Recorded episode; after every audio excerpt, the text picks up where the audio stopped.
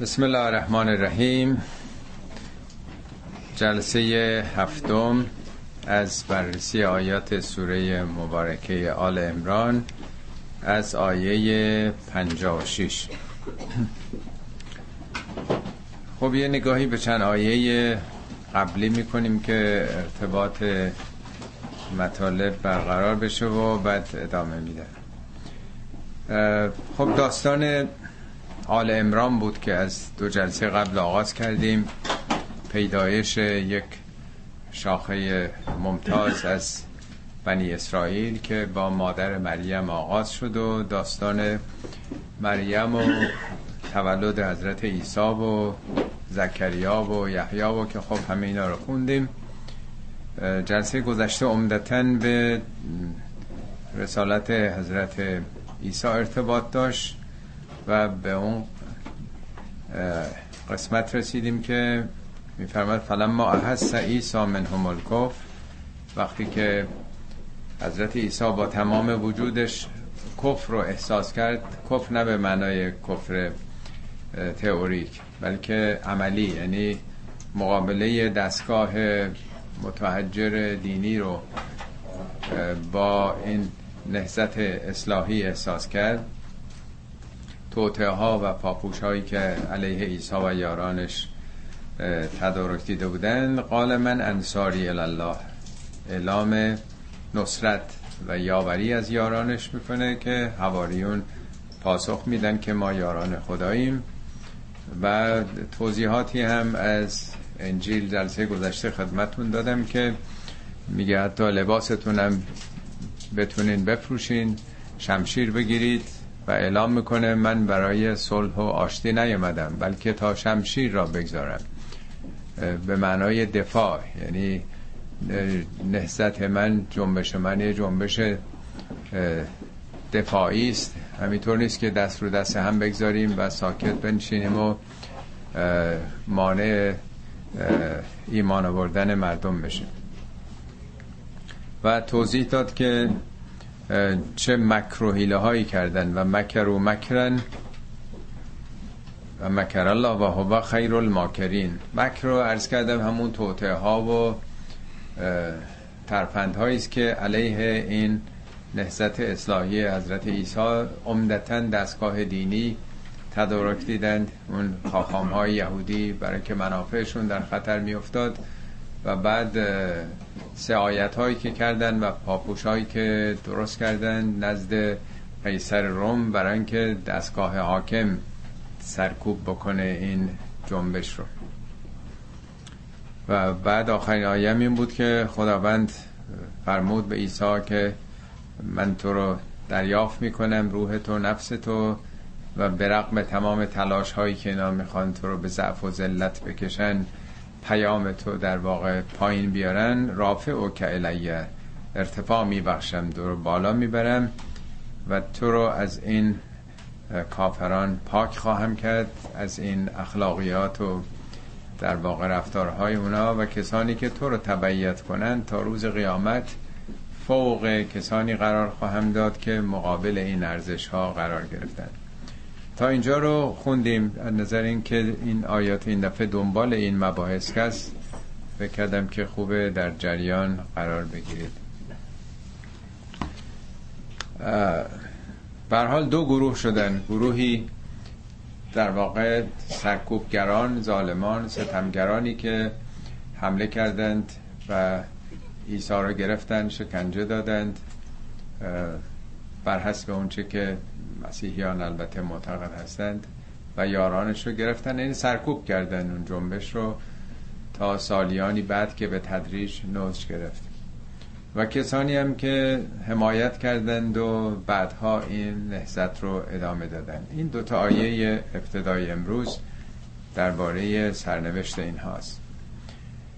فاما الذين كفروا فاعذبهم عذابا شديدا في الدنيا والاخره وما لهم من ناصرين.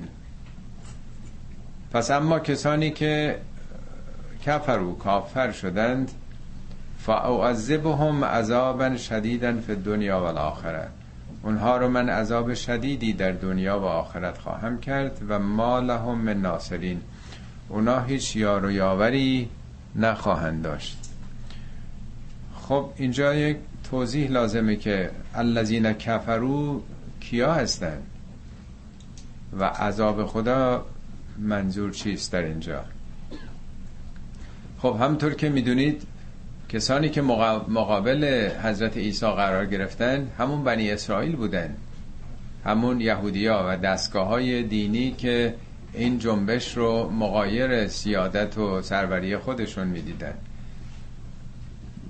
قیصر روم و نظام روم که اصلا اونا مذهبی نبودن، اونا کافر به چیزی نبودن، اصلا خبر نداشتن، عیسی رو نمیشناختن، یاران قلیلش رو اصلا نمیشناختن اینا کیا هستن.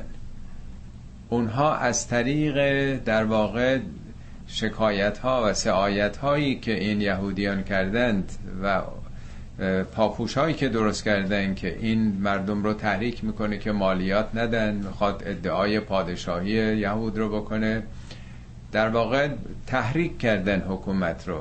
اونام نمیخواستن بپذیرن، کاری نداشتن به این جریانی. دعوای درون دینی بین بنی اسرائیل بود، ربطی به حکومت روم نداشت. ولی این یهودی‌ها که خودشون قدرت نداشتن مجبور بودن که اگر میخوان اون رو اعدام بکنن، یارانش از بین ببرن، به حکومت بسپارن. یعنی در واقع پرونده سازی کردن برای اونها. اگر انجیل رو خونده باشین به خوبی میبینین که حتی نه اون نماینده قیصر روم نه خود قیصر، اونا اصلا کاری نداشتن، گفتن به ما چه مربوطه، خودتون مسائلتون حل بکنید. بنابراین الذین کفروا همون مرتجعین دینی که مقابل این جنبش اصلاح طلبی حضرت عیسی بودند شمرده میشن. من دفعه گذشته یه قسمتایی از انجیل رو خوندم، اون ابعاد مربوط به آمادگی حضرت عیسی و یارانش رو برای دفاع مسلحانه در برابر این تهاجم و قصد نابودی این گروهی که تشکیل شده بود. حتما خوندین، شایدم خود بندم قبلا این قسمت هایی گفتم، ولی یه مقداری برای معرفی کسانی که در برابر عیسی بودند من از انجیل متا این باب 23 براتون میخونم. یعنی اعتراض به ریاکاری و نفاق این رهبران دینی است. آنگاه عیسی خطاب به مردم و شاگردانش فرمود: علمای مذهبی و فریسیان بر کرسی موسی نشستند. علمای مذهبی رو کاتبان میگن، فریسیان همون گروه های مقدسین به اصطلاح قشری. اینا بر کرسی موسی نشستند و احکام او را تفسیر میکنند. پس آنچه به شما تعلیم میدهند به جا آورید، اما هیچگاه از اعمال آنها سرمشق نگیرید، زیرا هرگز به تعالیمی که میدهند خود عمل نمی کنند. هر کاری می کنند برای تظاهر است. دعاها و آیه های کتاب آسمانی را می نویسند و به بازوهایشان می بندند و دامن رداهایشان را عمدن درازتر می دوزند تا جلب توجه کنند. عبا و عمام این از همون موقع اومده بودیدی. و مردم آنها را دیندار بدانند. چقدر دوست می دارند که در مهمانی ها ایشان را در صدر مجلس بنشانند و در عبادتگاه ها همیشه در ردیف جلو قرار گیرند. می بینید زیر آسمان همه جا به یک رنگه. چه لذتی می برند که مردم در کوچه و خیابان ایشان را تعظیم کنند و استاد بگویند. البته اسم مرجع و نمیدونم اینا هنوز نبوده. وای به حال شما ای علمای دینی و فریسیان، چقدر ریاکارید!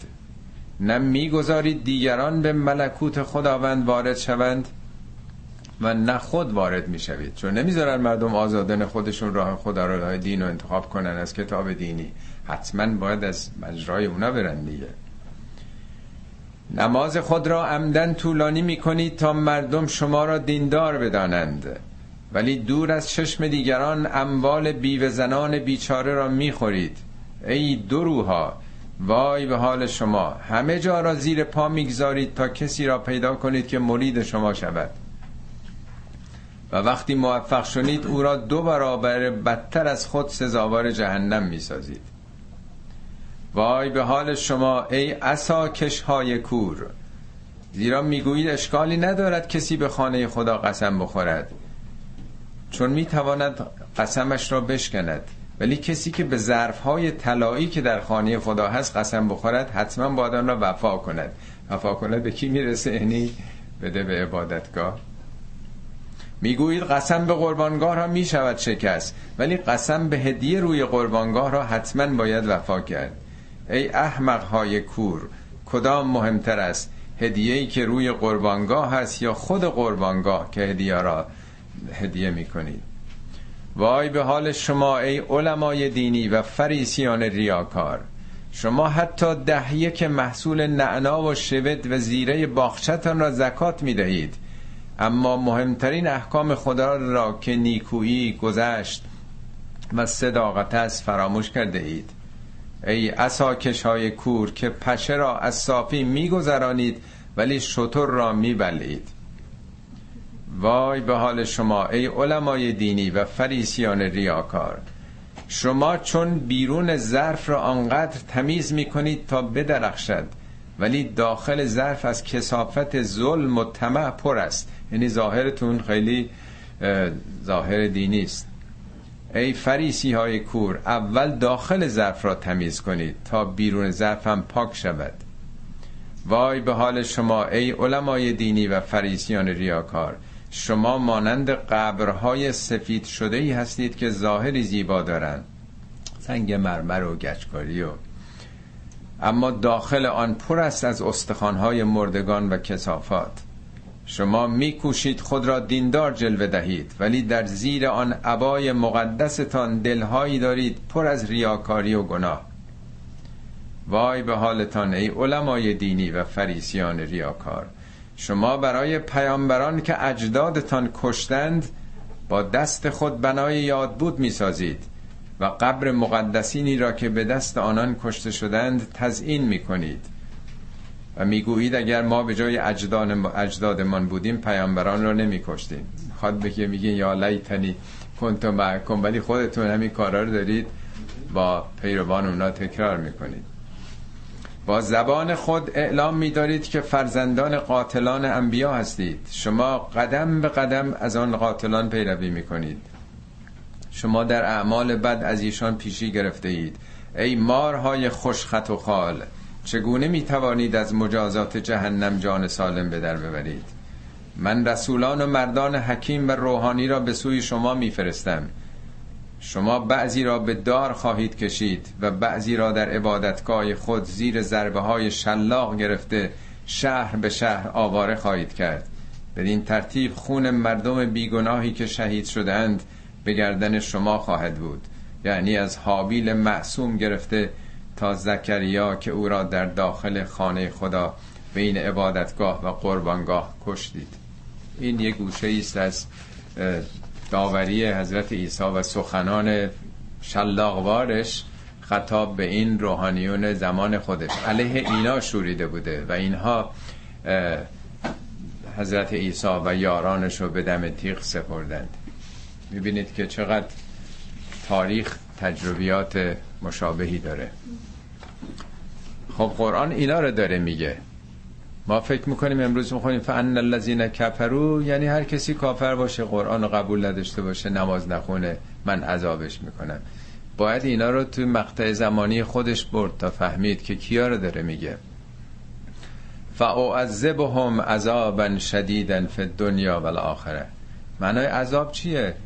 قرآن بارها خطاب به یهودیان میگه که شما که مدعی هستین که دوستان خدایین، نزدیکان خدایین، فلما یعذبکم به عذاب، چرا پس عذابتون میکنه؟ مستمر کدوم عذاب؟ یعنی همین گرفتاری ها، همین درد و رنج ها، این مشکلاتی که تو جامعه دارن. عذاب یعنی محرومیت از رحمت خدا.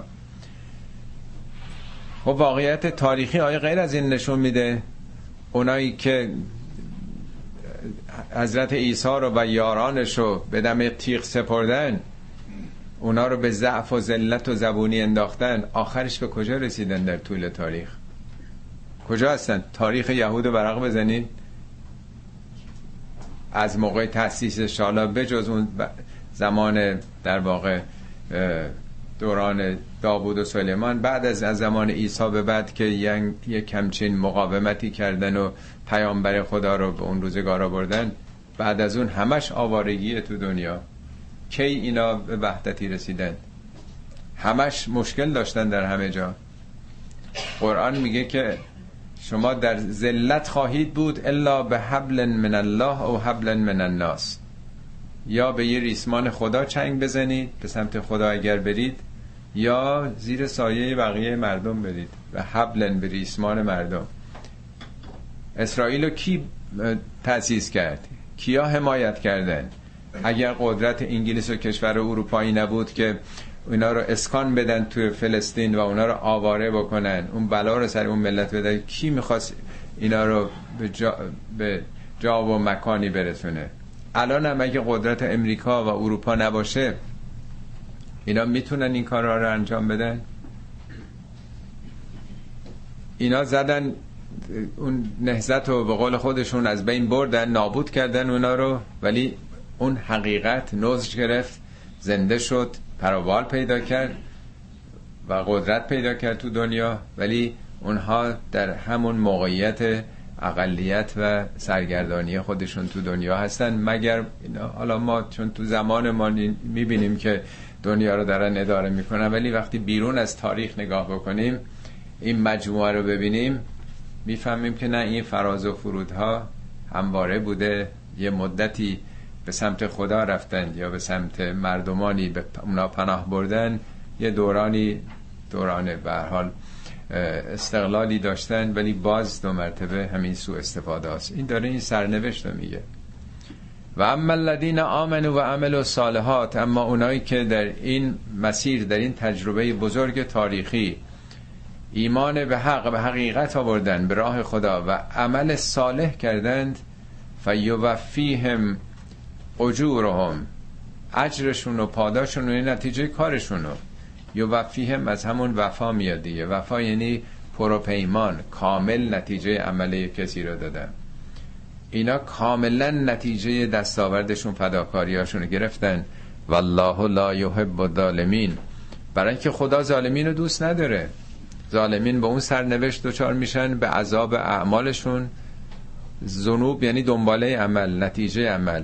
عقوبت هم از عقب میاد، یعنی در تعقیب کارشون، در عقب کارشون چه نتیجه حاصل شد. در قرآن این کلمه، این که خدا دوست داره یا نداره، درست 40 بار تکرار شده. 40 هم عدد کماله.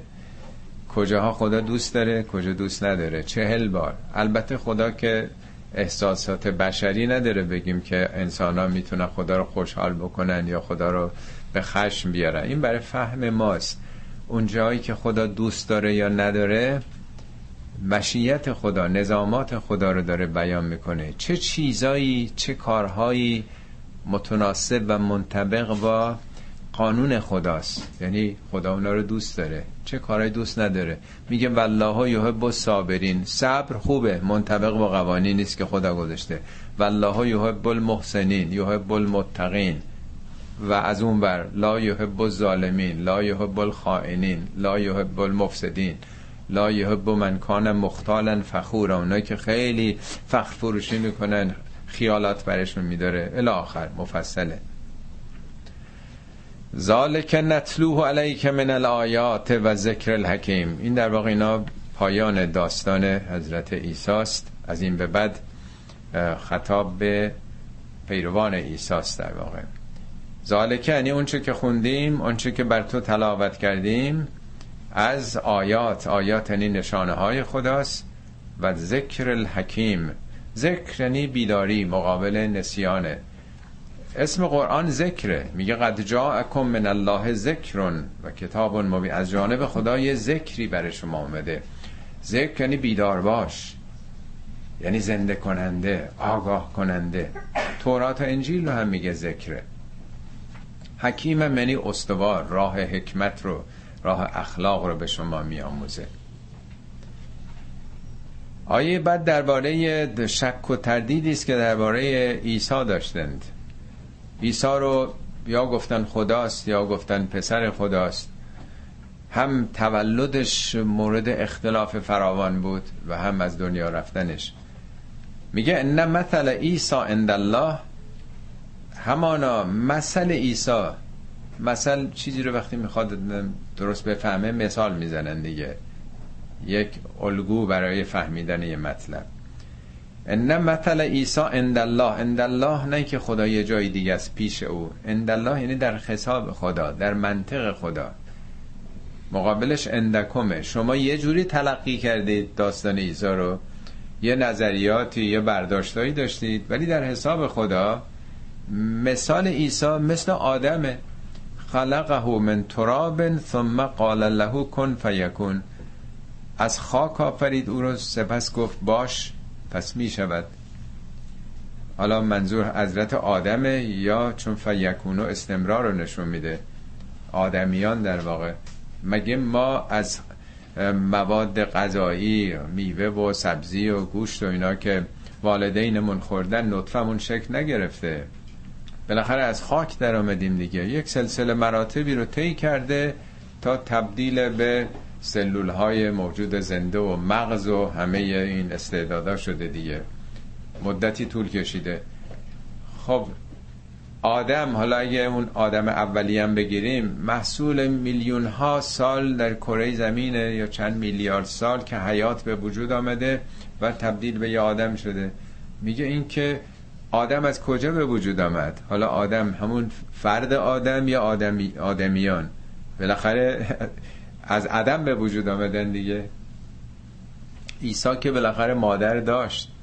میگه مثال این، توجه بکنید به پیدایش خود انسان. چرا قبول ندارید که او تونسته باشه بدون پدر به وجود بیاد؟ این همه نمونه های گیاهی یا برخی حیوانات هستش، استثناس البته در بعضی از حیوانات، ولی چنین امکانی فراوان هستش.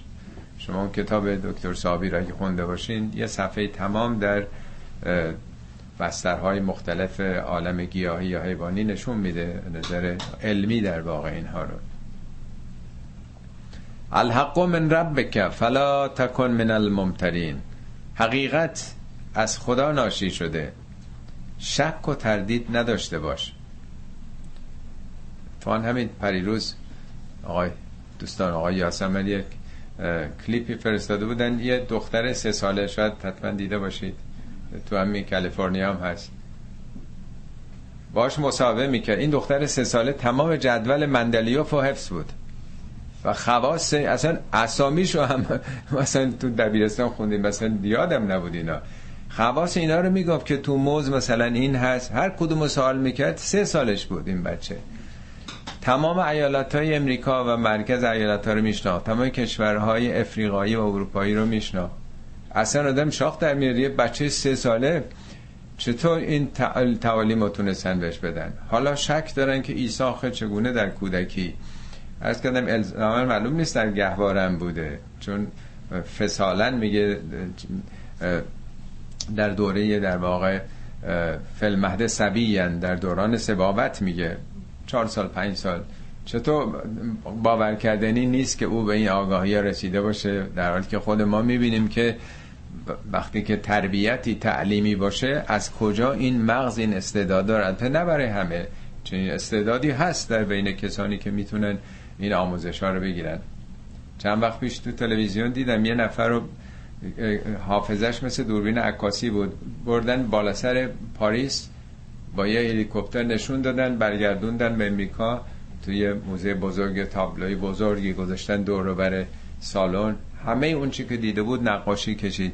یعنی با یه بار نگاه از بالا سر پاریس تمام اون ساختمانا رو تو ذهنش بود، تونست طراحی بکنه. بنابراین این قدرت ها چیزای غیر عادی هست ولی غیر ممکن نیست. فمن حاجک فیه من بعد ما جاءک من العلم، حالا اگه بعد از اینکه این آگاهیه به تو داده شده، یعنی همین آیاتی که این 2 جلسه خوندیم راجع به مادر مریم و عیسی و این ماجرا چگونه بوده، حقیقت قضیه، ولی قبول نداشتن مسیحی‌ها، هنوزم قبول ندارن. میگه اگه با تو مهاجه کردن، مهاجه یعنی یکی بدو کردن، بحث و جدل کردن، مناقشه کردن، نه اینطوری نیست اونطوری نیست. بعد از اینکه آگاه شدی، فقل تعالوا ندعو ابناءنا و ابناءکم و نساءنا و نساءکم و انفسنا و انفسکم ثم نبتهل فنجعل لعنت الله علی الکاذبین. این داستان مباهله است، یه نوع دوئل عقیدتیه در واقع، دوئلی که درش کشت و کشتار و جنگ نیست. حتما این آیه به خاطر دارین در سوره نور میگه اگه یک مردی زنش رو به رابطه نامشروع، به زنا متهم کرد ولی 4 شاهد نداشت، چون همه جا قرآن گفته اگه 4 شاهد نباشه باطله. 3 اگر بیان اون 3 رو باید چلاق بزنن، مادام العمرم ازشون دیگه نمیپذیرن، حتما باید 4 شاهد باشه. میگه حالا اگه یه مردی وارد خونه شده و صحنه ای رو دیده هیچ شاهدم نیست، میگه چیکار بکنه؟ میگه 4 باید سوگند بخوره به خدا که من صادق هستم، 5مین بار بگه لعنت بر من که اگر دروغگو باشه. میگه اون زنم میتونه این کارو بکنه تا از خودش این اتهامو دور بکنه. یعنی وقتی کار به بنبست میرسه، هیچ راه حلی نیست، از کجا میشه اثبات کرد؟ متوسل میشه به وجدان انسانها، به اون فطرتی که در درون انسانها هست. خیلی ترس میخواد که آدم 4 سوگند اعتقاد داشته باشه، البته به خدا بخوره که من راست میگم، 5میشم لعنت بر من باد اگر دروغ بگم. چرا ما هم دیگه رو میگیم اگه باور نداشته باشیم قسم بخور، قسم میخوری؟ نشون میده که پس آدمای وجدانی دارن دیگه. لااقل خودش یه حربه ایه، خودش یک مکانیزمیه. وقتی که همه راههای بحث و صحبت به بنبست میرسه هیچ فایده نداره، اینو بهش میگن مباهله. حالا این آیه داستان این مباهله رو داره میگه با مسیحیانی که هنوز دارن مناقشه میکنن، استدلال میکنن. حالا اینا کیا بودن؟ داستان چیه؟ حالا این مباهله رو توضیح میدم. مجبورم یه مقداری عقب برم. سال 6 بعثت در مدینه، یعنی بعد از 13 سال که رفتن مکه، 6 سال بعد که یه صلح موقتی با قریش مردم مکه میشه، یه آرامش نسبی پدید میاد. یعنی این دوتا دائما در حال جنگ بودن با هم. مکه مرکز بت پرستا، خب پیامبر مسلمانان رفتن مدینه، صلح حدیبیه به وجود میاد، حتما به خاطر دارین. یه 2-3 آرامشی به وجود میاد. در اون آرامش پیامبر نامه مینویسن به سران قدرتمند دنیای اون روز، به امپراتور روم، قیصر روم نامه مینویسن، به پادشاه حبشه مینویسن، به خیلی جا، به پادشاه ایران، به ارشواد بحرین، به یمن، یعنی قدرت هایی که در اون روزگار در واقع بوده. جالبه که عکس العملای هر کدوم اینا هم نجاشی حبشه و همون موقعس که پادشاه مصر بوده، این دوتا تایید میکنن این رسالت و استقبال خیلی خوبی میکنن.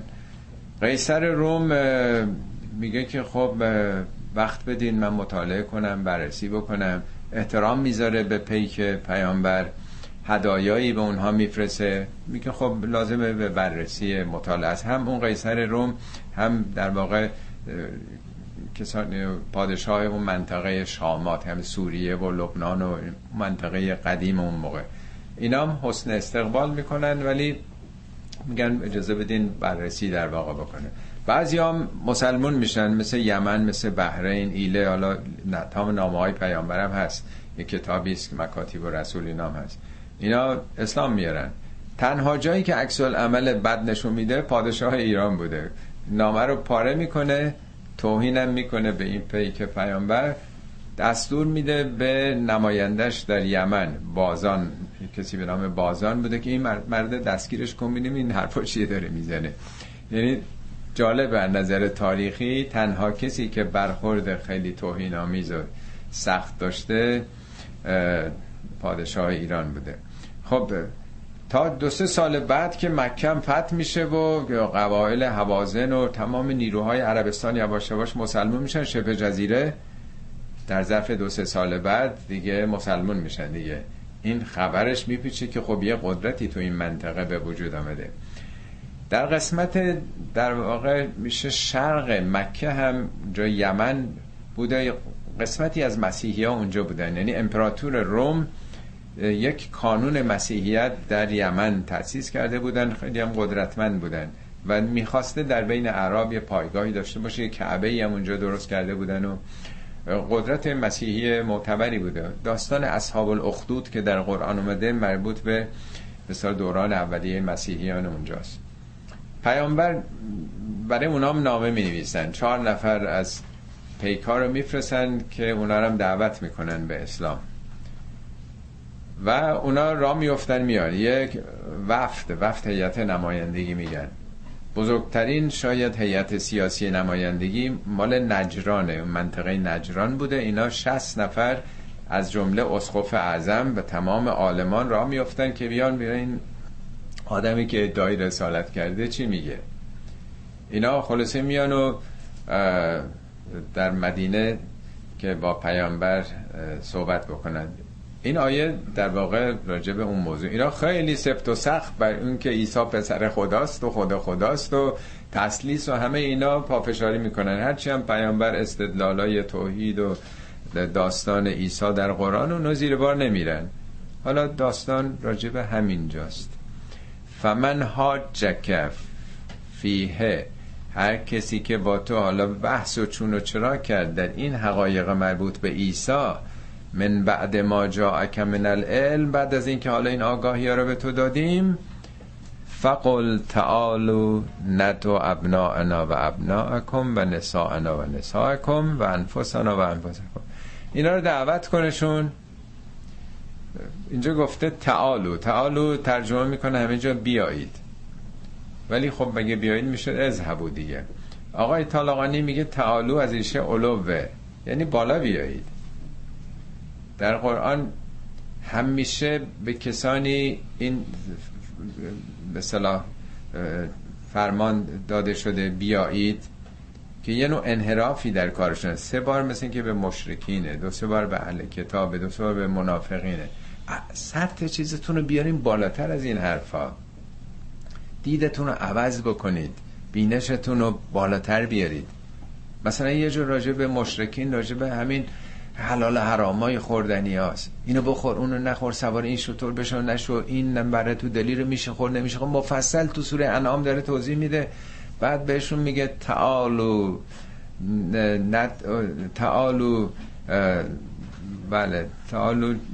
بالاتر بیاد از این حرفای حلال حرام که بهتون بگم حلال حرام چیه. واقعا حلال حرام اینه که به خدا شرک ببرزید، به پدر و مادرتون احسان نکنید، به همسایه و غیره.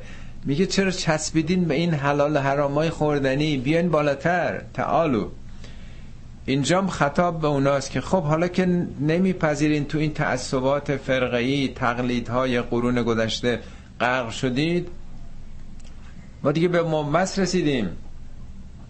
وقتی منطق کارگر نیست، بیایم فرزندانمونو، ابناءنا، بچه‌های ما، بچه‌های شما، زنان ما و زنان شما، و انفسنا و انفس انحال، انفس یعنی خودمون یا خودتون، ولی بعضی هم گفتن خودی ها، اونطور که تو تاریخ معروفه. البته هیچ کدوم اینا که قطعیتی نداره، ولی گفتن دیگه، قصه هاییست که گفتن. اصلا خود این مسئله مباهله خیلی قطعی نیست که حتما با مسیحیان بوده، بعضی هم گفتن با یهودی ها بوده. حالا اون چه که گفتن و مورد اختلاف شیعه و سنی هم شده، میگن پیامبر حسن و حسین، حضرت فاطمه و علی رو به عنوان انفسنا آوردن، و چون اینا رو آوردن پس در واقع علی انفس پیامبر، حکومت هم پس باید به ایشون برسه، هر که اون موقع مسئله حکومت نبوده. اینا خیلی روشن نیست، ولی دیگه تو اکثر کتاب‌ها این رو نوشتن و من اون چیزی که تو اذهان هست دارم مطرح میکنم. خیلی هم مهم نیست که چی بوده، واقعا مهم منطق این کاره. میگه این کارو بکنید، با اونا بگین شما عزیزانتون رو بیارید، یعنی فرزند و همسر و اونا که عزیزتر و از همه به شما نزدیکترن، بیاین به خدا پناه ببریم. مثل همون قسم خوردن زناکاری که وقتی که دیگه ادعاها رو نمیشه ثابت کرد چیکار میشه کرد دیگه. یعنی استفاده از حربه تحریک وجدان طرف، اون فطرت خداجوش. خب این مسیحیان بالاخره عالم بودن، اسقف بودن، میدونستن واقعا توحید و شرک چیه. این حرفایی که این پیامبر تو عربستان میزنه حرفای عادی نیست، کسی حرفا نمیزنه. در درونشون لااقل یه تردیدی بوده، فطرتشون میپذیرفته این رو. ولی آخه شوخی نیست که آدم مقام اسقفی رو رها بکنه. بالاخره بزرگ این منطقه نجرانه، اون آدم مگه میتونه پشت بکنه به اون حرفا، بپذیره نظر کسی دیگر رو؟ خیلی سخته، از جان دادن سختره که آدم از همه هویتی که پیدا کرده در طول زندگی بگذره، بگه اشتباه میکردم این حرف درسته. اونا حاضر نمیشن وقتی چهره مصمم و این جمع رو میبینن اینطوری که گفتن تو تاریخ، اونا حاضر نمیشن و میگن ما جزیه میدیم. حالا ممکنه سوال بکنیم که خب آزادی عقیده است، چرا باید اونا جزیه بدن؟ خب اینو باید تو زمان خودش برد. اینا یه پایگاه امپراتوری ابرقدرت روم بودن، موقع دو تا ابرقدرت بوده، یکی ایران بوده یکی روم. اینا نماینده ابرقدرت روم تو منطقه بودن. اینا تکلیفشون باید با مسلمان‌ها روشن می‌شده، یا در موضع حربن جنگن یا صلحن. خب اگر هم فکرن و قبول دارن و میپذیرن کاری نداریم. یک نوع همینطوری که فرض کنید امریکا حضور در ژاپن داشت، در آلمان داشت، حالا تو عراق داره، تو جای دیگه، یک نوع اینی که شما تو این منطقه زندگی میکنید بالاخره وابسته پس به این مملکت هستین دیگه، به این جمع هستید، اون حق مالیاتتون رو باید بدین، ما از شما باید دفاع بکنیم، حفظ بکنیم. جزیه خیلی کمتر از زکات هم بوده، یعنی یه حقی که به هر حال شما تو این سرزمین اینو ما حامی شما هستیم. بعدم نمیگه هم دیگه رو لعنت بکنیم، ثم نبتهل فنجعل لعنت الله علی الکاذبین، لعنت رو بر دروغگویان بذاریم. یعنی در واقع وجدان هر کسی خودش رو محکوم میکنه، و وقتی هم که آدم در واقع از جان خودش و همسرش و بچه‌هاش بخواد مایه بذاره و بعد دروغ بگه، باز خیلی نامرده، خیلی به قول معروف خبیثه که برای یه دروغی اگر اعتقاد دینی داشته باشه که اینا بالاخره داشتن دیگه، این که حاضر نمیشن. ان هذا لهو القصص الحق، اون چه که گفته شد یک قصه حقه. قصه، کلمه قصاص، قصه، همه اینا به معنی تعقیب میاد، پیجوی. قصه تو فارسی ما به عنوان یه مثلا داستان سرگرم کننده میگیم، ولی در زبان عربی، در زبان قرآن، چیزی که قابل قصاص هم یعنی تعقیب یک جرم و جنایتی که شده مطابق او. در داستان موسی و خضر میگه وقتی که خضر رفتن یه مسیر رو، موسی بعد متوجه شد که مثل این که گذشتن از اونجا که با هم باید میرفتن، میگه فرتد علی آثارهم قصصا، رو جاپایی که رفته بودن به حالت قصصا برمیگردن، یعنی تعقیب مسیری که پیموده شده. قصه یعنی سرگرم نشید، تعقیب بکنید این حقایقی که گفته شد، پیگیری بکنید، برید این مسیر رو. یعنی این داستان قصه شب برای خوابیدن نیست، قصه روزه، قصه پیجوییه، قصه حق هم هست. اینا مثل قصه های مولوی از خود ساخته شده نیست. مثلا مولوی میخواد یه حقایقی رو بگه، نمیخوام بگم بده مال چیز، اون نبوغش در همین بود که حقایقی که میخواست بگه میدونست مردم حوصله تئوری و نصیحت و حرفا ندارن. تمام اون مفاهیم عالی قرآنی رو با قصه هایی که حالا یا همش ساختگیه یا به هر حال در ذهنیت مردم بوده، به زیبایی تمام اونا رو بیان کرده و جا میفته، چون آدم دوست داره قصه بشنوه، سرگرم میشه و این پیام ها جا میفته. قرآنم خب از این ماجرا استفاده کرده، ولی میگه اینا قصه های حقه. این توضیح از این جهت میدم که خب این بحث مطرح هست در بین از برخی از صاحب نظران، اندیشمندان، که الزاماً قصه های قرآن حق نیست. خداوند یعنی یا پیامبر، اونم نه خداوند، پیامبر یه حقایقی رو به نظرش رسیده خاصه به مردم بگه، حالا در ذهن و زبان مردم معاصر خودش بوده. مهم نیست که ما اینا رو راست بدونیم یا دروغ بدونیم، اینا قصه های تاریخیه دیگه. در حالی که قرآن بارها تکرار کردم مرتب به پیامبر میگه که ما کنت تعلمها انت ولا قومک، این داستانو نه تو میدونستی و نه قومت قبل از اون، اینا وحیه که به تو داریم میگیم. بارها آمده، تو همین سورم خوندیم، میگه که اون جایی که داشتن قلماشون رو مینداختن که کی مریم رو کفالت بکنه، تا اونجا نبودی، اینا رو ما داریم وحی میکنیم. داستان نوح و داستان موسی رو، داستان عیسی رو، همه رو میگه اینا قصه های حقه. حق یعنی تحقق یافته، قصه های واقعی است، فقط یک قالبی برای انتقال پیام نیست، اینا واقعیت داره. و ما من اله الا الله و ان الله لهو العزیز الحکیم. هدف اصلی از ذکر این داستانا اینه که فقط خداست که عزیز و حکیمه. یعنی اگه دنبال عزت هستید، راه عزت پیدا کردن، به مصداقه میگه فان العزت لله جمیعا، هر عزتی برای خداست و رسولش و مؤمنین.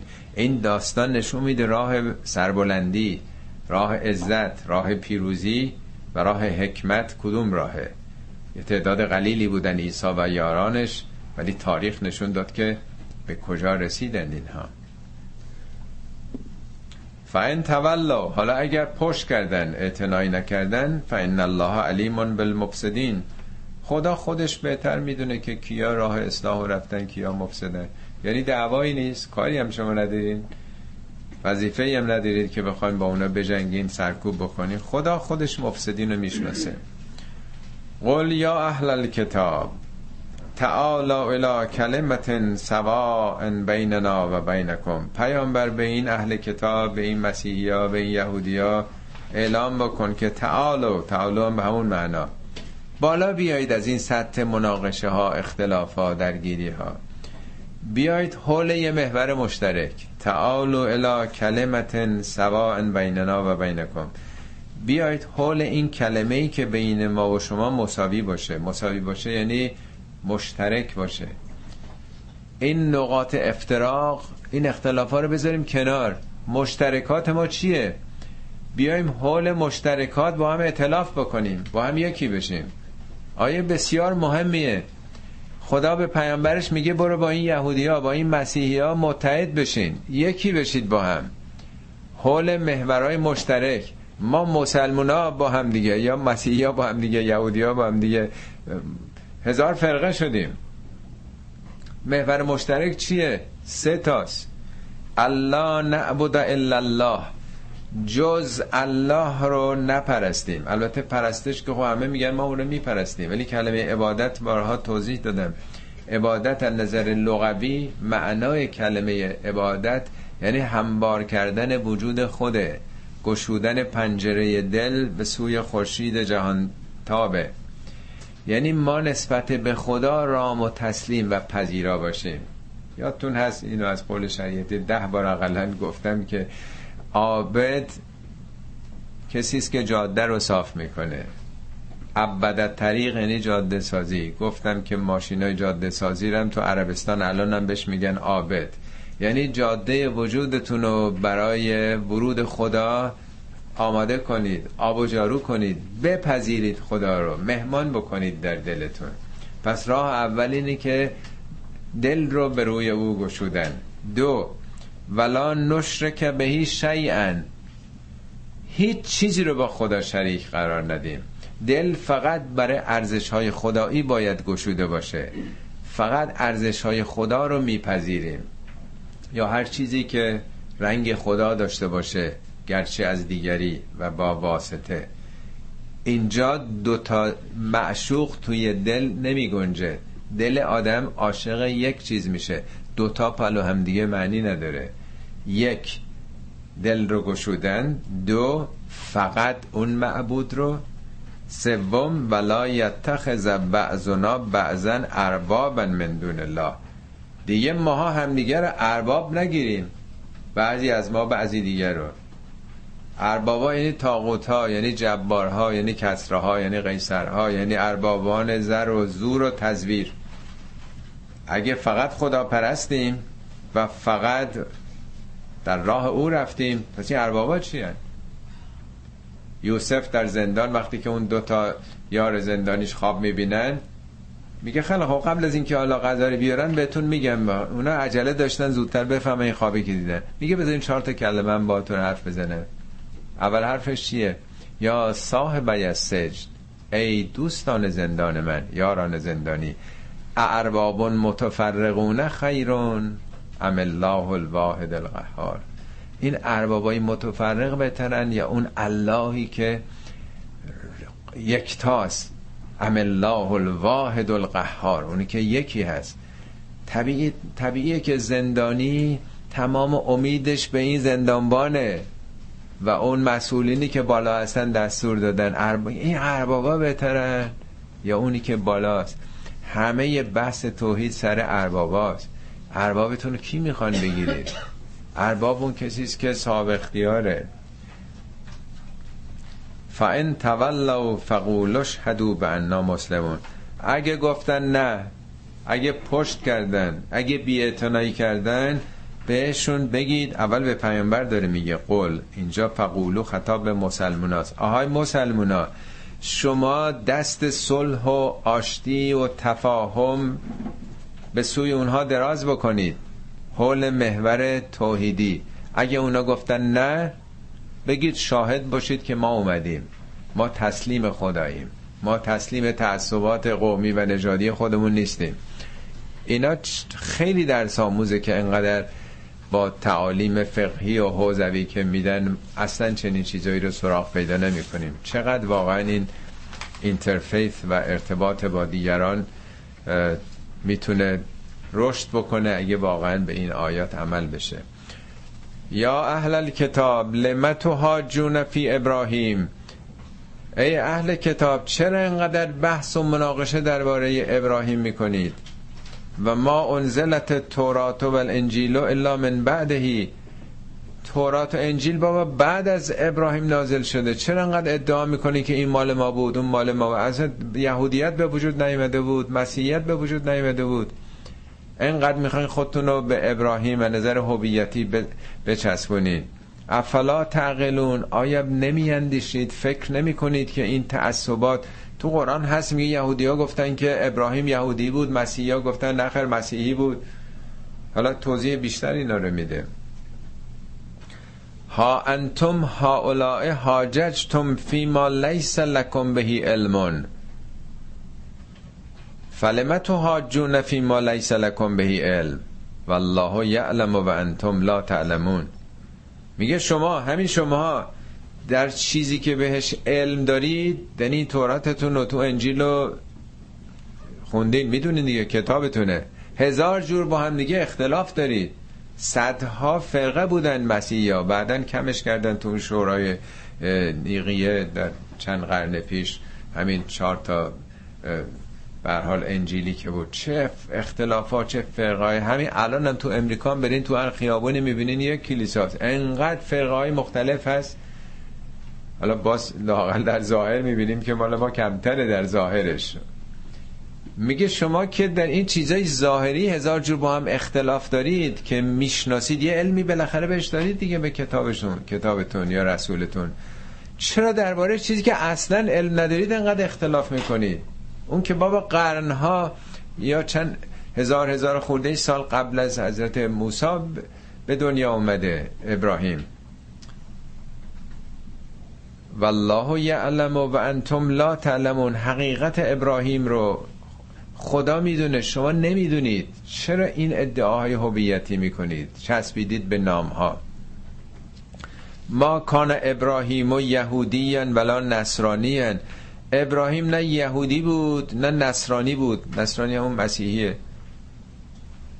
حالا اینجا ما انتظار داریم بگیم که خب پس حتما به آیین ما بوده. صفتشو فقط داره میگه. میگه چرا به هویت‌ها چسبیدی که دینش چیه، آیینش چیه، مذهبش چیه، شیعه 12 امامی، 8 امامی، 4 امامی، یعنی همش دنبال این هستیم. نماز اینجوری میخونه، قنوت میگه یا نه، مهر میذاره یا نمیذاره، آمین میگه یا نمیگه، همه دعواها سر همین چیزاست.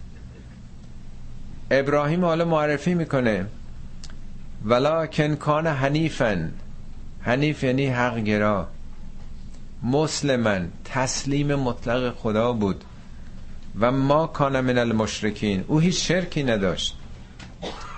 البته اینجا فقط نمیخواد مسئله تئوری رو بگه که ابراهیم از نظر عقیده و آرمان مثلا خالص فقط دنبال مثلا خدا تسلیم او بود و شرک نظری نداشت. زندگی ابراهیم تماما اینو داره نشون میده. از اون موقع که یه نوجوان بود از جانش مایه گذاشت.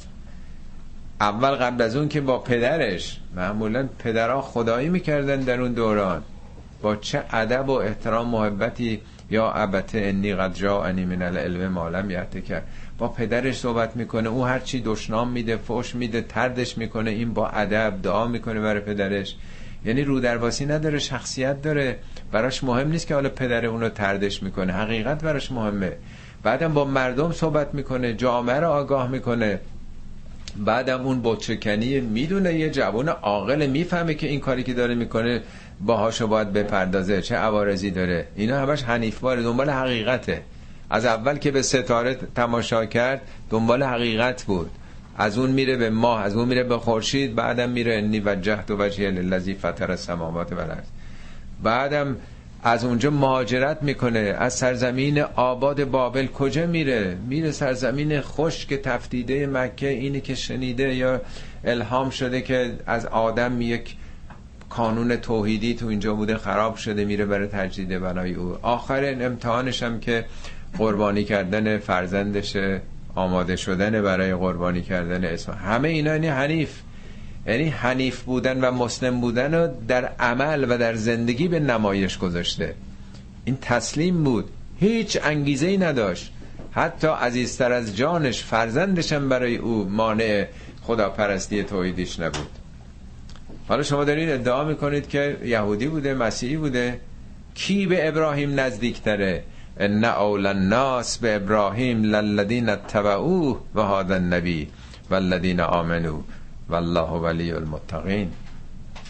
اولا یعنی سزاوارتر، یعنی نزدیکتر.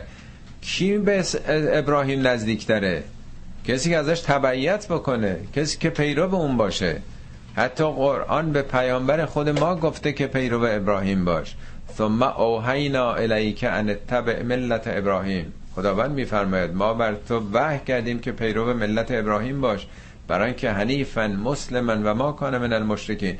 او با تمام وجود حنیف، حق گرا بود، تسلیم خدا بود، هیچ انگیزه غیر توحیدی نداشت. در قرآن فقط ملت ابراهیم آمده. ملت یعنی آیین، نه به معنی ملت که ما امروز میفهمیم. ملت ابراهیم، اصلا ملت موسی و ملت عیسی و ملت، این کلمه ملت به نام هیچ پیامبری حک نشده، سکه نخورده مگر ملت ابراهیم. او یه آیین توحیدی رو بنیان گذاشت. اینجا میگه که کسی که از اون آیین تبعیت کنه، اون آیین هم تسلیم خداست، توحیده. کیا هستن از که اون راه رفتن؟ هازن نبی والذین آمنو. این پیامبر که از ذریه اون پیامبره و به راه او میره، و کسانی که ایمان آوردن دارن خط ابراهیم رو پیروی میکنند. والله ولی المتقین. خدا هم که ولی متقین، دوستدار و به اصطلاح سرپرست و صاحب اختیار اونهاست. حالا باز سه تا آیه دیگه میخونیم، 7-8 دقیقه وقت هست. ودت طائفة من اهل الكتاب لو يضلونكم وما يضلون الا انفسهم وما يشعرون. ودت یعنی دوست دارن، خیلی دوست دارن. حالا با اینم میگفت احبت یا مثلا ارادت، آرزو دارن، دوست دارن که کاشکی میتونستن شما رو گمراه بکنن. طائفتون من، طائفه نگفته، بعضی جا میگه فریقون من اهل کتاب، بعضی جا میگه جماعت، اینا همش معنی یه گروه میده. بنده اینجا نوشتم گروهی، ولی طائفه به معنی کسانی از گردش میاد دیگه. طواف هم همینه، اینایی که حالا اون موقع که کامپیوتر و آنلاین و این چیزا که نبوده، اینا که راه میافتادن توطئه کنن، اینو ببین اونو ببین، از اینجا برو تو اون شهر، اینجا یه چیزی را بنداز. آدما فقط حضوری میتونستن. طائفه معمولا آدمای سیاری که یه برنامه‌ای دارن، سر جای خودش نیست، مثلا سردمداران. اینا آرزو دارن که کاش که میتونستن شما رو گمراه کنن، در حالی که و ما یذلون الا انفسهم و ما یشعرون. با این نیت ها و این توتا خودشون دارن گمراه میکنن و راز این کارا نمیفهمن. یشعرون، شعور یعنی درک ظرائف، نمیفهمن که به ضرر خودشون دارن عمل میکنن. دیروز توان اتفاقی چیزی از شریعتی میدیدم، خدا رحمت کنه، واقعا چه قلمی داشت.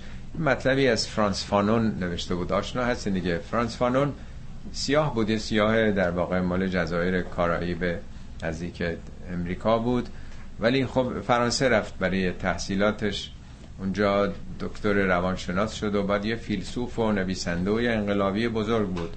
چون خب سیاه هم بود، فرانسه هم اون موقع الجزایر رو مستعمره خودش کرده بود و چه جنایتایی می‌کردن که شاید امریکا توی ویتنام نکرده باشه.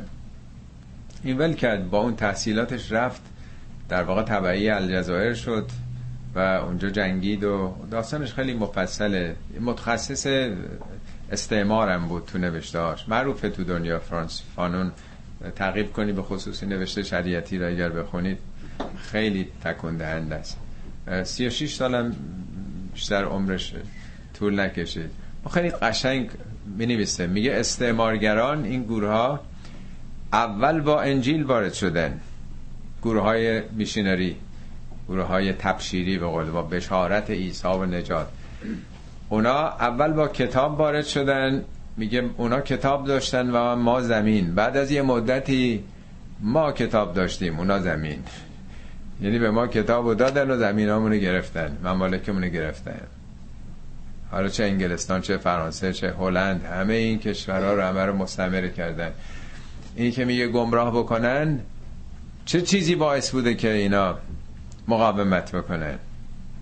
اون سیاستمدار معروف انگلیسی شنیدی، رتا گلادستون، در مجلس عوام انگلستان قرآن رو بلند کرد، گفت تا این کتاب در بین مسلمان‌هاست سیادت و سروری انگلستان قابل تضمین نیست، ما نمیتونیم، باید این رو ازشون گرفت. یعنی به چیزای دیگه مشغولشون کرد، به افتخارات قومی خودشون، هر کدوم مصری ها افتخارات خودشون، ما خودمون، چیزای دیگه باید بینشون تفرقه بندازه، حکومت بکن.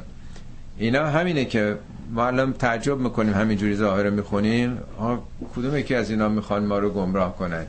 منظور از گمراهی اینه که از این هویت، از این استقلال فکری، از این تکیه به این کتاب الهی شما اینو بذارین کنار تا بتونن سوارتون بشن، تا بتونن در واقع بهره کشی از شما بکنن